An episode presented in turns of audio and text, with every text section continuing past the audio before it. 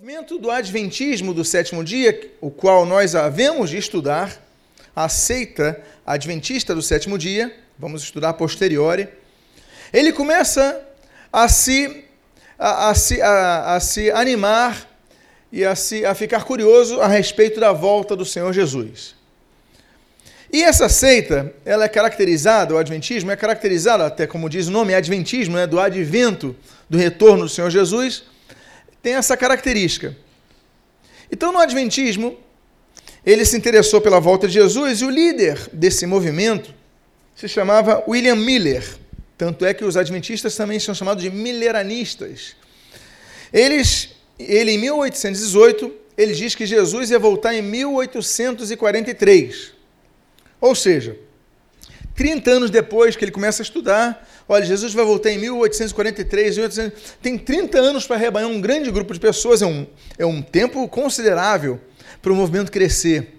Afinal de contas, Jesus vai voltar daqui a trinta anos, daqui a vinte anos, daqui a dez anos, imagina, as pessoas vão ficando mais curiosas. E Miller era um estudioso, só que ele falhou nesse sentido. Qual é o problema? Jesus não voltou.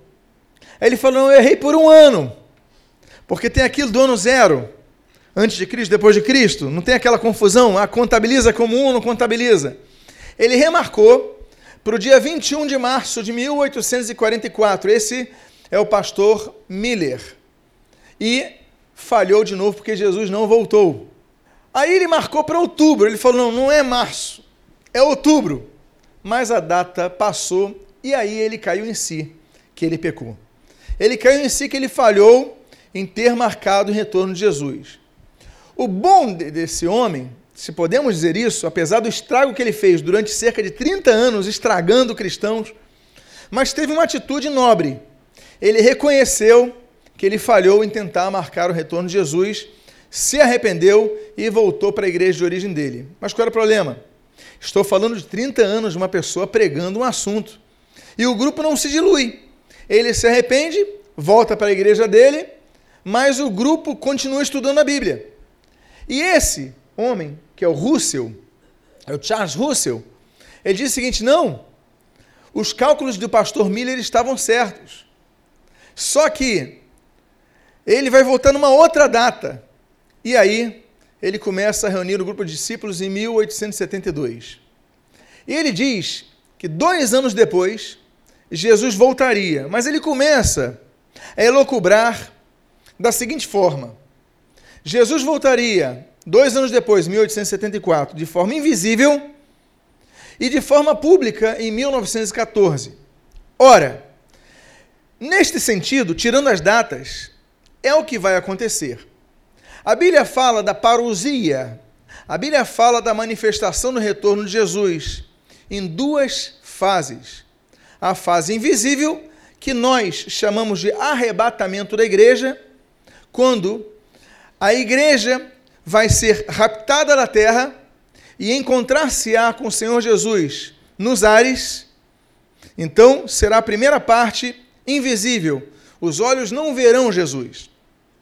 E aos que abarcam a causa dispensacional, sete anos depois, quando a igreja estará num período que a Bíblia denomina como as bodas do Cordeiro, a terra passará por um período que a Bíblia denomina como a grande tribulação, e depois desse período, que se entende serem de sete anos, então Jesus volta, Jesus volta com a igreja. A Bíblia diz em Ezequiel, a Bíblia vai falar sobre o retorno de Jesus visível a todos os olhos. Será um momento em que todas as nações da terra já estarão rodeando Israel. Israel será rodeado ali junto ao Monte das Oliveiras, na entrada de Jerusalém. E diz a Bíblia, então, que o Messias virá e rachará ao meio o Monte das Oliveiras. Já se observaram, recentemente descobriram que há uma falha geológica ali. Algo vai acontecer e que isso vai acontecer exatamente quando Jesus venha manifestar-se e todo olho verá. Como todo olho verá? Na época que Ezequiel existia, isso era impossível praticamente. Na época dos apóstolos, isso era praticamente possível, mas hoje em dia, com a televisão, com a internet, com as redes sociais, com o Instagram, com o Facebook, Basta alguns colocar ali que todo olho vai ver, todas as culturas vão ver. Então se tornou plausível a manifestação de Jesus Cristo que vai acontecer em Jerusalém na sua segunda fase do retorno do Senhor Jesus, que é a fase visível, que todo olho veja. E ali vai manifestar a sua glória e pronto. Não vamos entrar nesse assunto que eu estou falando de escatologia e hoje não estou falando sobre isso. Mas, cientes então de que o retorno do Senhor Jesus se dará em duas fases, a invisível e a visível, então o Charles Russell, Russell ele vai falar o seguinte: então Jesus vai voltar em mil oitocentos e setenta e quatro, ele faz os cálculos assim, de maneira invisível, e em mil novecentos e quatorze de maneira visível. Só que Jesus não volta em mil novecentos e quatorze. Em mil novecentos e dezesseis, então, em mil novecentos e quatorze, então ele remarca a data. Ele falou, não, tem um erro aí de cálculo de quatro anos. Ele vai voltar, se manifestar visivelmente em mil novecentos e dezoito. Só que qual é o problema? Ele morre em mil novecentos e dezesseis. Aí o sucessor dele, Rutherford, ele diz o seguinte, isso daí está em Million now, Millions Now Living Will Never Die. Diz assim, podemos esperar em mil novecentos e vinte e cinco ser testemunhas da volta de Abraão, Isaac e Jacó e outros crentes do Antigo Testamento, despertados e restaurados de uma natureza humana perfeita, para ser os representantes da nova ordem de coisas sobre a terra. Já remarca de novo. Vocês já estão calculando quantas vezes foram remarcadas a volta de Jesus? A Bíblia dizendo que ninguém sabe o dia nem a hora, nem os anjos do céu, nem o Senhor Jesus quando manifestado na terra. Agora, essas pessoas dizem conhecer a data do retorno de Jesus. Ele não volta em mil novecentos e quatorze, ele não volta em mil novecentos e dezoito, então agora dizem que ele vai voltar em mil novecentos e vinte e cinco. Bom, eu dei aqui o apanhado geral do surgimento dessa seita. Já vamos entrar em doutrinas. Nem entramos em doutrinas. Vamos falar da organização da seita. Porque eu acho que todo mundo já ouviu falar sobre Testemunhas de Jeová. Quem aqui já morou em casa, ou mora em casa, não é em prédio, em apartamento, não, casa? Alguns de vocês já recebeu a visita de Testemunhas de Jeová? Quem já recebeu? A maioria. Eles são exemplares. Nós temos que aplaudir e tirar o chapéu para eles quanto à organização e à seriedade que eles dão de evangelizar as pessoas. Claro que a gente pega uma dica, meu pai, eu, eu vivia na casa da minha avó quando adolescente, e meu pai falou, olha, quando aparecerem testemunhos de Jeová, é só chamar eles e falar assim, deixa eu fazer uma oração por vocês em nome de Jesus, eles vão sair rapidinho. Aí eu fiz a prova, um dia bateram lá, falei, vó, deixa que eu atendo. Aí ele, tudo bem, os senhores querem uma água? Não, muito obrigado, tal. Pois não, posso fazer uma oração em nome de Jesus? Não, nós precisamos ir. Pois bem, mas depois a gente fala sobre isso, sobre os medos deles, sobre as questões conexas. Mas vamos falar da organização dessa seita. Ela foi organizada como Sociedade de Torre de Vigia e depois vai vir se tornar uma, uma instituição, uh, organização jurídica. Ela começa com o nome Aurora do Milênio, depois Associação do Púlpito do Povo, depois Associação Internacional dos Estudantes da Bíblia, depois Sociedade da Bíblia, depois Torre de Vigia de Sião e só em mil novecentos e trinta e um eles passam a ser reconhecidos como as Testemunhas de Jeová. Ok? Então, o Testemunho de Jeová não foi o primeiro nome, foi o último que eles usaram em mil novecentos e trinta e um. Alguns aqui estavam nascidos já na época que eles começam a usar. Eles usam alguns livros básicos. O primeiro livro fundamental, que nós vamos analisar um pouco nesses estudos, é a versão que eles têm da Bíblia, que eles fizeram uma versão particular, uma tradução particular, chamada Tradução do Novo Mundo das Escrituras Sagradas. Você vai ver como eles vão deturpar essa tradução. Eles têm a base de sua doutrina, estudos das Escrituras. Os seus ensinos também são baseados num livro chamado Seja Deus Verdadeiro.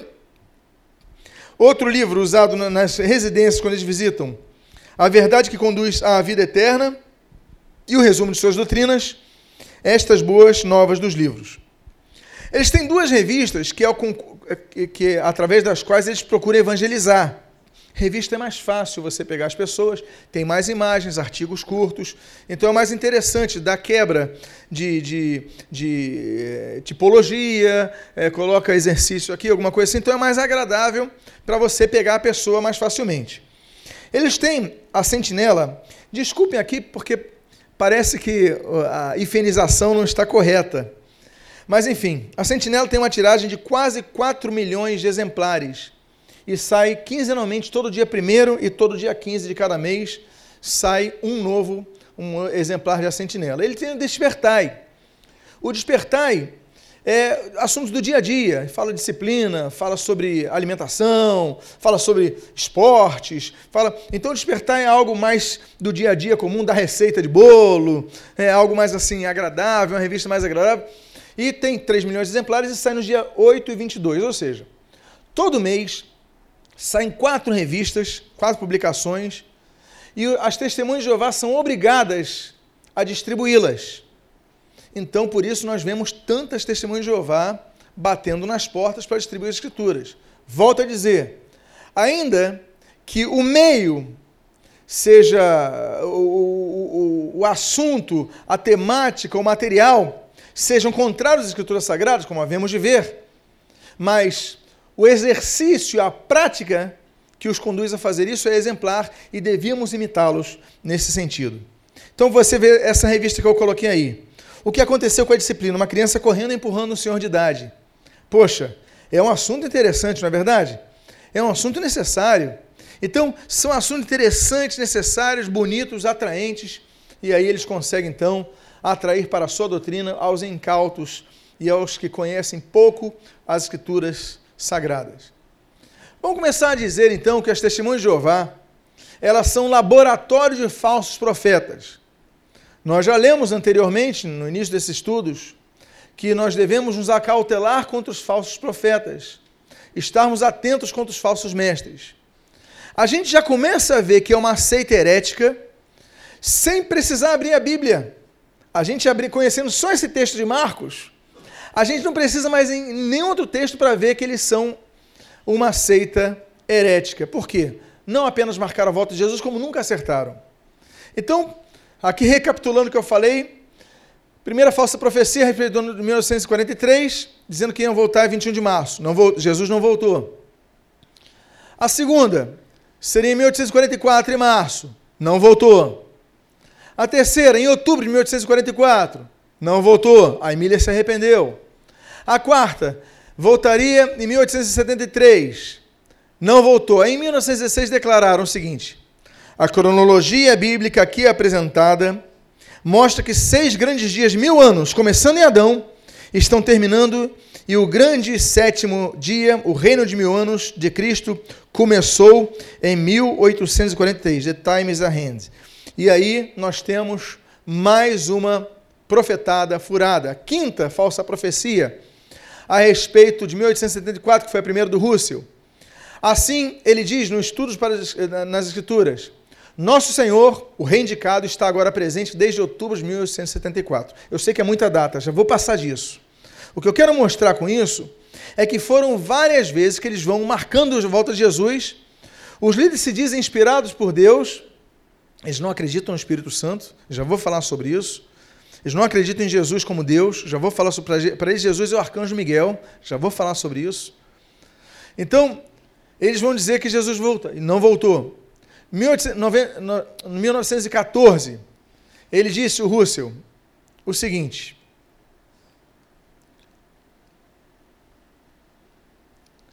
o reino de Cristo dominará tudo na terra em mil novecentos e catorze. Judeus, como um povo, serão restaurados ao favor de Deus.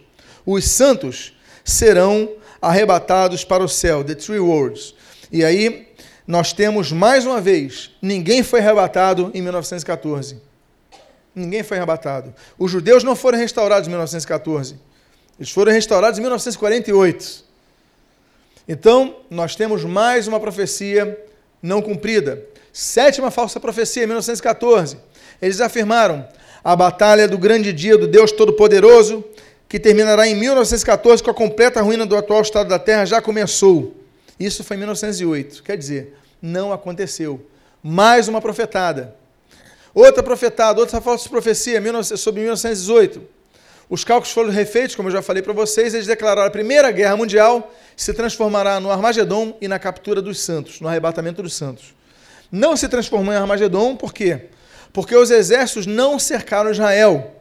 O mais próximo que houve disso foi a Segunda Grande Guerra Mundial, com o avanço do nazismo, quando eles ali eliminaram cerca de seis milhões de judeus, principalmente da Europa. Mas mesmo assim, Israel não foi cercado por todas as nações da terra, muito pelo contrário. As nações da terra se reuniram para libertar Israel, então foi o oposto. E aí nós temos mais uma profecia, nona falsa profecia, já vou parar sobre essas datas já. Eles profetizaram a respeito de mil novecentos e vinte e cinco. Entretanto, nós podemos confiadamente, olha a declaração deles, confiadamente esperar que mil novecentos e vinte e cinco será marcado pelo retorno de Abraão, Isaac, Jacó e dos profetas, particularmente daqueles nomeados pelos apóstolos em Hebreus onze, para a condição da perfeição humana. E isso não aconteceu. Abraão, Isaac, Jacó e os profetas não se manifestaram na terra em mil novecentos e vinte e cinco.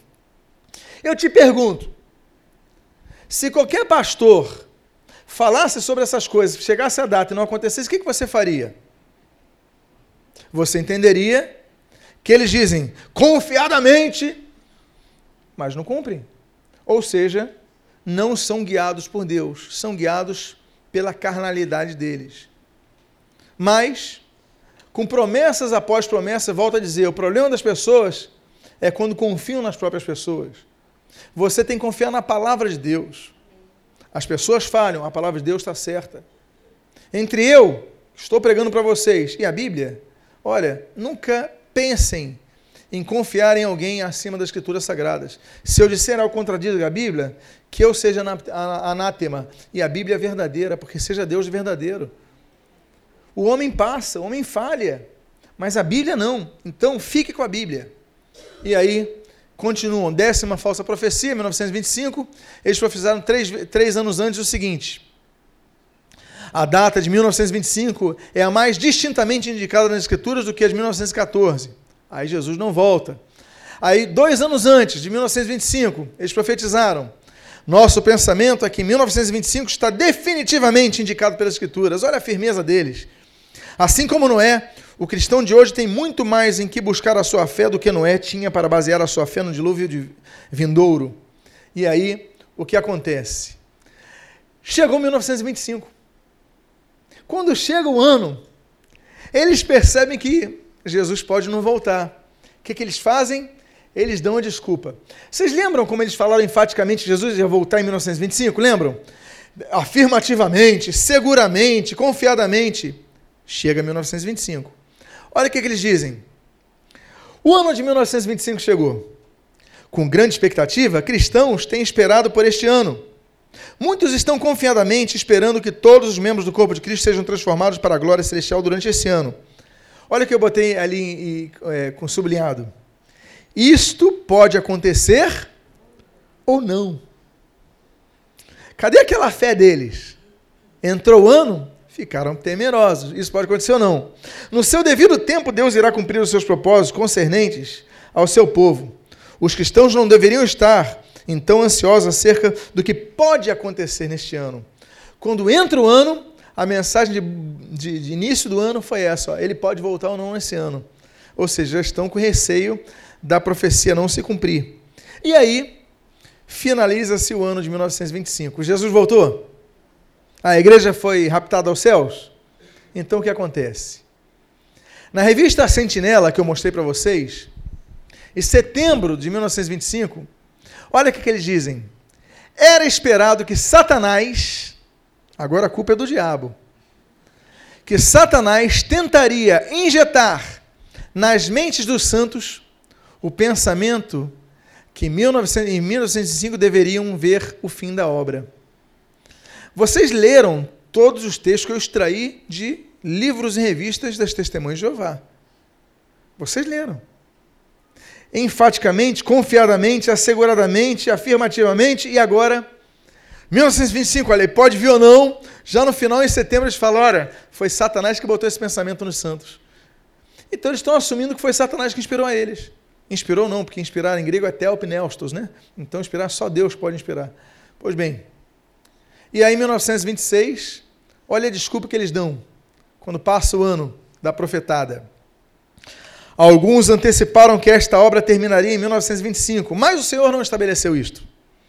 A dificuldade é que os amigos insuflaram suas imaginações além da razão, e que quando as suas imaginações, imaginações estouraram em pedaços, eles estavam a, a, inclinados a aceitar qualquer coisa.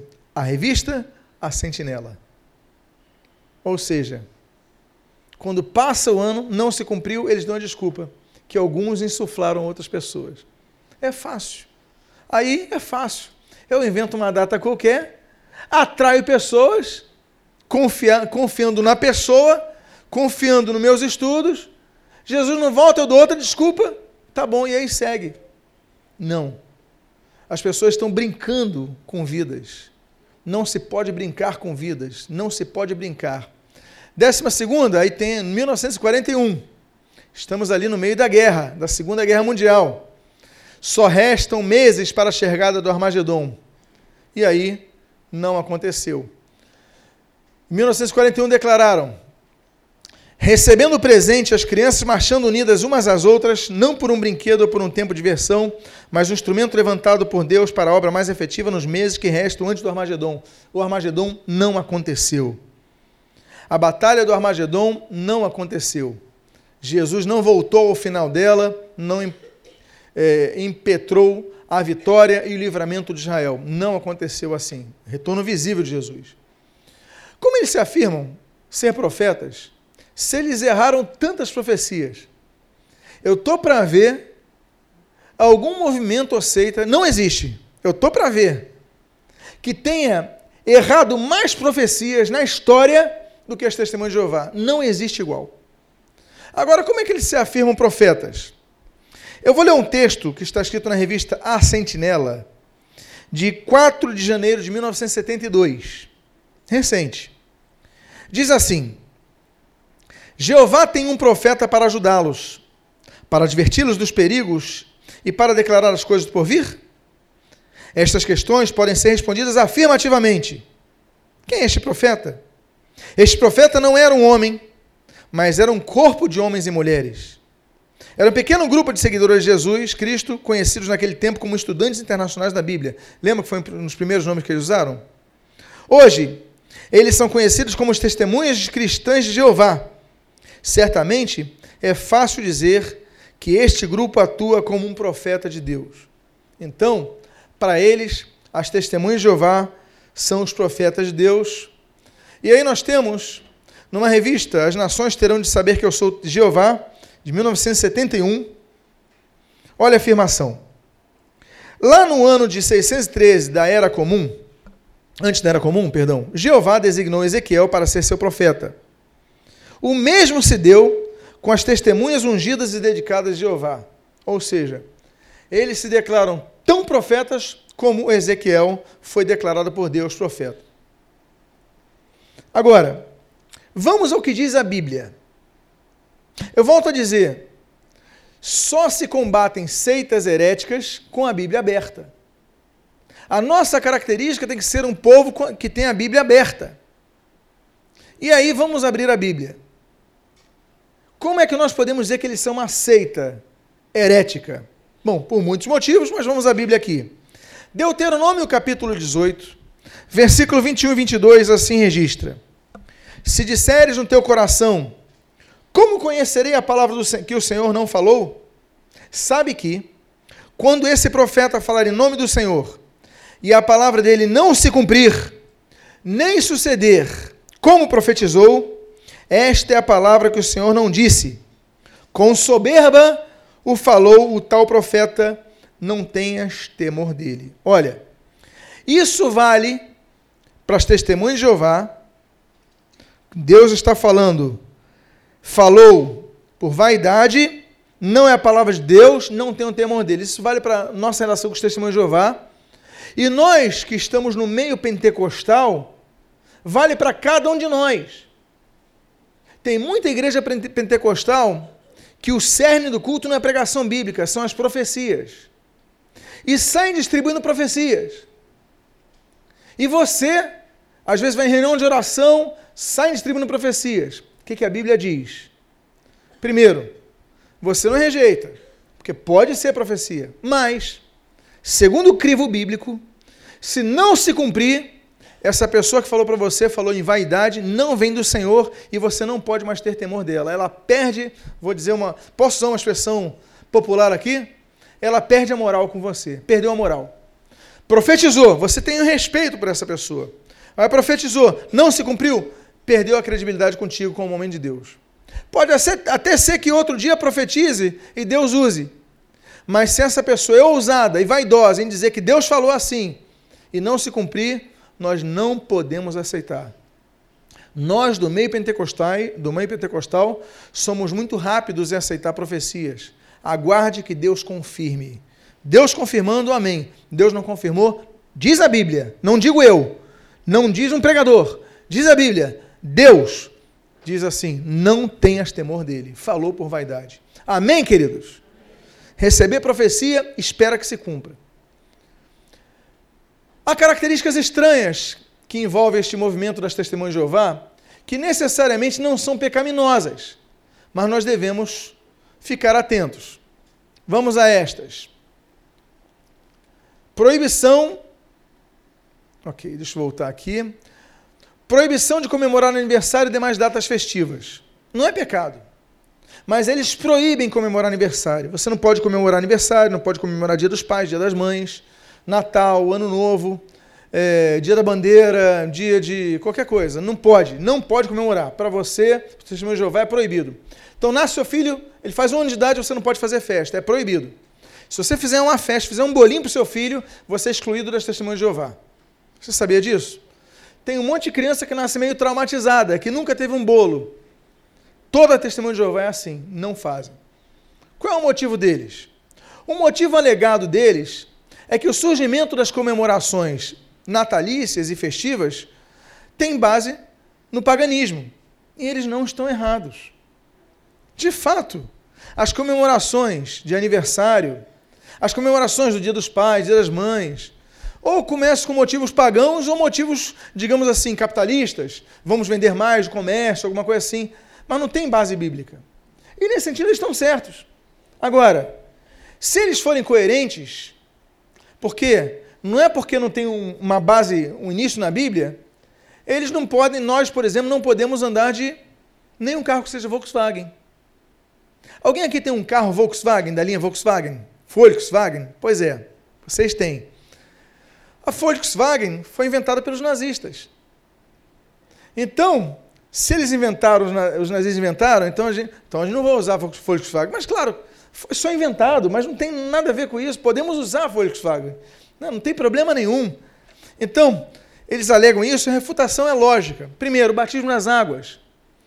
Antes de Jesus ser batizado, antes de João Batista batizar pessoas nas águas, o batismo nas águas era uma cerimônia pagã.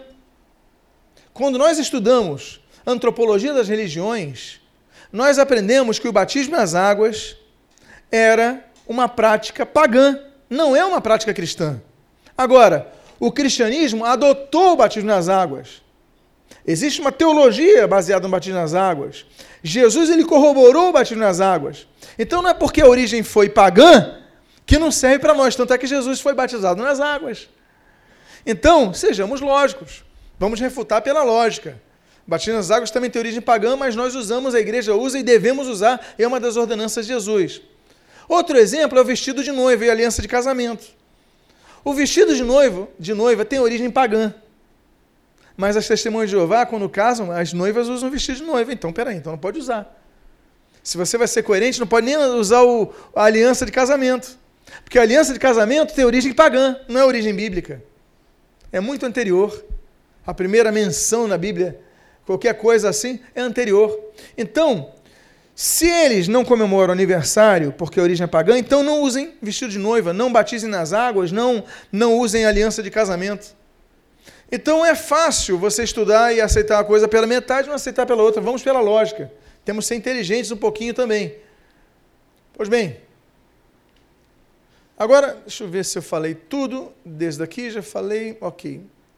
Doutrinas heréticas. Vamos entrar na questão das heresias. Em primeiro lugar, as doutrinas das Testemunhas de Jeová, como em toda a seita, elas são indefinidas. Elas vão, levam as pessoas, como a Bíblia diz, de um lado para outro, conforme o vento de doutrina. Então, por exemplo, vou dar um exemplo aqui. a questão em definição doutrinária. Primeiro, nós falamos das contradições das profecias. Vai voltar em tal data, não volta, remarca, não volta, remarca, não volta. Eu citei aqui treze datas. treze datas que eles remarcaram. Segundo, as doutrinas deles, o corpo de doutrinas que foram alteradas, eles, o que, que é isso? Eles afirmam uma coisa, depois mudam. Já houve, até hoje, trezentas e vinte e nove mudanças de declarações. É pouco ou é muito, gente? trezentas e vinte e nove vezes eles afirmaram algo e depois eles dizem, não, não é bem assim, é diferente. trezentas e vinte e nove vezes. Então, pode ser uma doutrina bíblica assim? Ou é uma doutrina altamente humana? Pois bem, um exemplo. As vacinas foram proibidas pelos Testemunhas de Jeová, em certa ocasião. Hoje não são mais. Vamos ao exemplo ali. Na, no livro A Idade de Ouro, de doze de outubro, não, no artigo A Idade de Ouro, doze de outubro de mil novecentos e vinte e um, eles escreveram o seguinte, porque houve um surto, o governo norte-americano obrigou as pessoas a serem vacinadas. Aqui, como no Brasil acontece campanha de vacinação, eles obrigaram ali. Eles falam o seguinte, usem seus direitos como cidadãos americanos para abolir para sempre a prática demoníaca das vacinas. Vacinação era prática demoníaca, você não pode injetar nada no seu corpo. Ele era demoníaca, mas depois eles mudaram. Hoje, Testemunho de Jeová pode ser vacinado. Em mil novecentos e vinte e nove, eles falaram o seguinte, evite inoculações de soro e vacinas, pois elas poluem a corrente sanguínea com seu pus nojento. Ou seja, uma campanha contra a vacinação, porque era algo novo.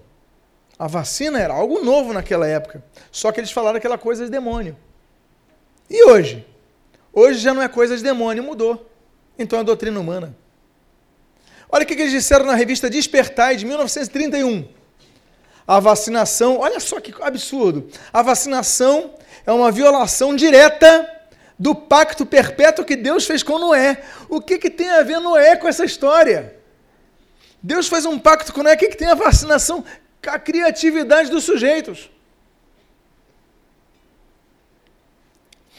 Doutrina humana é assim, é que nem algumas denominações, principalmente os pentecostais. Antigamente sim, não, mulher não pode usar saia porque é pecado. Aí depois começou a permitir usar saia. Mulher não pode cortar cabelo, permitiu usar calça, perdão. É, aí agora já permite. Então mudou, se mudou, não é doutrina bíblica, é dogma humano. Mas você não pode afirmar que não é de Deus, porque não tem lógica. A Deus é amor. Proíbe televisão a vida inteira, não, por causa da influência negativa. Mas quando surgiu a internet, eles permitiram a internet. Qual é a lógica? No meu entendimento, é mais fácil a poluição vir pela internet do que pela televisão. Qual é a lógica? Doutrina humana. Então os homens vão inventando pecados, vão criando pecados, e vão dizendo que é Deus. E não tem Deus na história, tem interpretação humana. Uma coisa, então, é doutrina, outra coisa é dogma. Uma coisa é doutrina bíblica, outra coisa é dogma humano. Então, por exemplo, as seitas se caracterizam por isso, e a vacinação foi proibida durante um tempo. Mudanças de doutrina. Em mil novecentos e cinquenta e dois, lembra que eu falei da década de vinte e de trinta? Agora estou na década de cinquenta e dois, já passou aquele medo da vacinação. Olha só o que, que eles dizem. A questão da vacinação é algo que o indivíduo deve encarar e decidir por si próprio. Opa! vinte anos antes é proibido. vinte anos antes é do demônio. vinte anos depois, olha, cada um deve decidir por si próprio. É para rir ou é para chorar? É brincadeira, estão brincando com a gente. Então vocês veem como é uma seita que vai mudando, mudando com o tempo. Olha só o que, que diz de mil novecentos e sessenta e cinco. Estou mais próximo aqui ao tempo. As vacinas parecem ter causado uma drástica redução de doenças. Já está elogiando as vacinas. Isso está na revista Despertai. Já está elogiando as vacinas. Então, de algo demoníaco, proibido, lutem contra, use os seus direitos de cidadãos, agora eles são favoráveis. Então você vê, uma religião, ela é caracterizada nos moldes do seu líder, na sorte que ele defina, no bom humor deles, e vai mudando, e aí vão enganando pessoas. Nós temos que estar muito atentos. O segundo exemplo, sobre transplantes de órgãos, que eles foram proibidos e hoje não são mais. Revista Despertai, de mil novecentos e sessenta e oito, ano que eu nasci. Embora milhares de transplantes de córnea sejam realizadas cada ano, há aqueles que, como as testemunhas cristãs de Jeová, que consideram todos os transplantes humanos como canibalismo. Canibalismo, no meu entendimento, é uma coisa. É quem se, o quê? Alimenta de carne humana. Mas para eles, transplante de córnea é canibalismo. Vai entender isso. Mas é o que está na revista Despertai. Eram contra. A revista Despertai, de, também de sessenta e oito, agora de dezembro, de oito de dezembro, na página trinta, diz assim: as testemunhas de Jeová se opõem em sã consciência a todos os transplantes como sendo mutilação desnecessária em seus corpos criados por Jeová e puro canibalismo. Ou seja, se opõem em sã consciência. Então, tudo bem. Se eles acham isso, defendam a sua tese. O problema é quando eles mudam. Porque em mil novecentos e oitenta, agora, há pouco tempo, mil novecentos e oitenta, na revista Sentinela, eles dizem o seguinte: deve a congregação tomar ação quando um cristão batizado aceita o transplante no órgão humano, tal como córnea ou rim, no que se refere ao transplante de tecido ou osso humano para outro, é um caso de decisão conscienciosa de cada uma das testemunhas de Jeová. É um assunto para decisão pessoal. Ou seja, era pecado, não pode, é proibido. mil novecentos e sessenta e oito, mil novecentos e oitenta. Olha, cada um decida por si, não tem problema nenhum. Se você quiser, faz. Se você não quiser, não faz. Vocês estão vendo o perigo de seitas? Elas se baseiam não nas, no, nas determinações bíblicas, mas nas declarações. É o caso do romanismo com o Papa. O Papa declara, eles são obrigados a, a responder isso. Aí o, o Joseph Smith declara para os mormons, e aí eles são obrigados a responder assim. A Ellen Goldwhite faz uma declaração para os adventistas, os adventistas vão seguir isso daí, e aí as pessoas vão seguindo os seus líderes. Se esquecem, em primeiro lugar, verificar na Bíblia. E nós devemos ser um povo que verifica na Bíblia. Terceiro exemplo, com o qual eu vou encerrar nesta manhã, e continuaremos domingo que vem pela manhã, no culto das onze. Hoje é proibido fazer transfusão de sangue. Eu acho que todo mundo sabe sobre isso. É um dos maiores fatos para as pessoas. Ah, é proibido. Aí os pais deixam seus filhos morrerem ao invés de tomarem transfusão de sangue. Mas antes não foi assim. Você sabia disso? Olha só. Consolação, o livro Consolação de, de vinte e cinco de dezembro, para nós, data de Natal, a data oficial que nós comemoramos, não é a data verdadeira, naturalmente, de mil novecentos e quarenta. Diz assim: um dos médicos na emergência principal doou um quarto de seu sangue para transfusão, e hoje a mulher vive e sorri alegremente. Então, eles louvam a atitude desse médico que doou seu sangue. A mudança de doutrina aconteceu. Da noite para o dia, falaram, agora é proibido. A Bíblia proíbe sangue, sim, mas não proíbe transfusão de sangue. Proíbe beber o sangue. É uma determinação do Antigo Testamento que ganha a corroboração neotestamentária, eclesiástica, através de a decisão de Tiago, Atos capítulo número quinze. Vos abstenhais do sangue, do consumo de sangue. Então nós não podemos beber sangue. Alimentos que tenham sangue, o cristão não bebe. Agora, transfusão de sangue é algo diferente. E aí, eu digo para vocês, se você não quiser doar sangue, se você não quiser receber sangue, isso é um problema seu. Não é pecado. Mas se torna pecado quando causa a morte de uma pessoa. Se uma, se uma morte acontece por causa disso, se tornou pecado. Por quê? Porque a ordenança bíblica é a preservação da vida. Nós devemos lutar pela preservação da vida. Devemos, então, se precisamos, para viver, fazer uma transfusão de sangue, devemos fazer. Então, se teu filho, para sobreviver, tem que fazer uma transfusão de sangue, aí você, testemunho de Jeová, fala, não vai fazer. Ele morre, você se torna cúmplice disso, direto, você pecou nesse sentido. Então, vou dizer, há coisas que não são pecaminosas, dizendo a pessoa, mas se tornam pecaminosas a partir do momento, como nesse caso, que causem morte.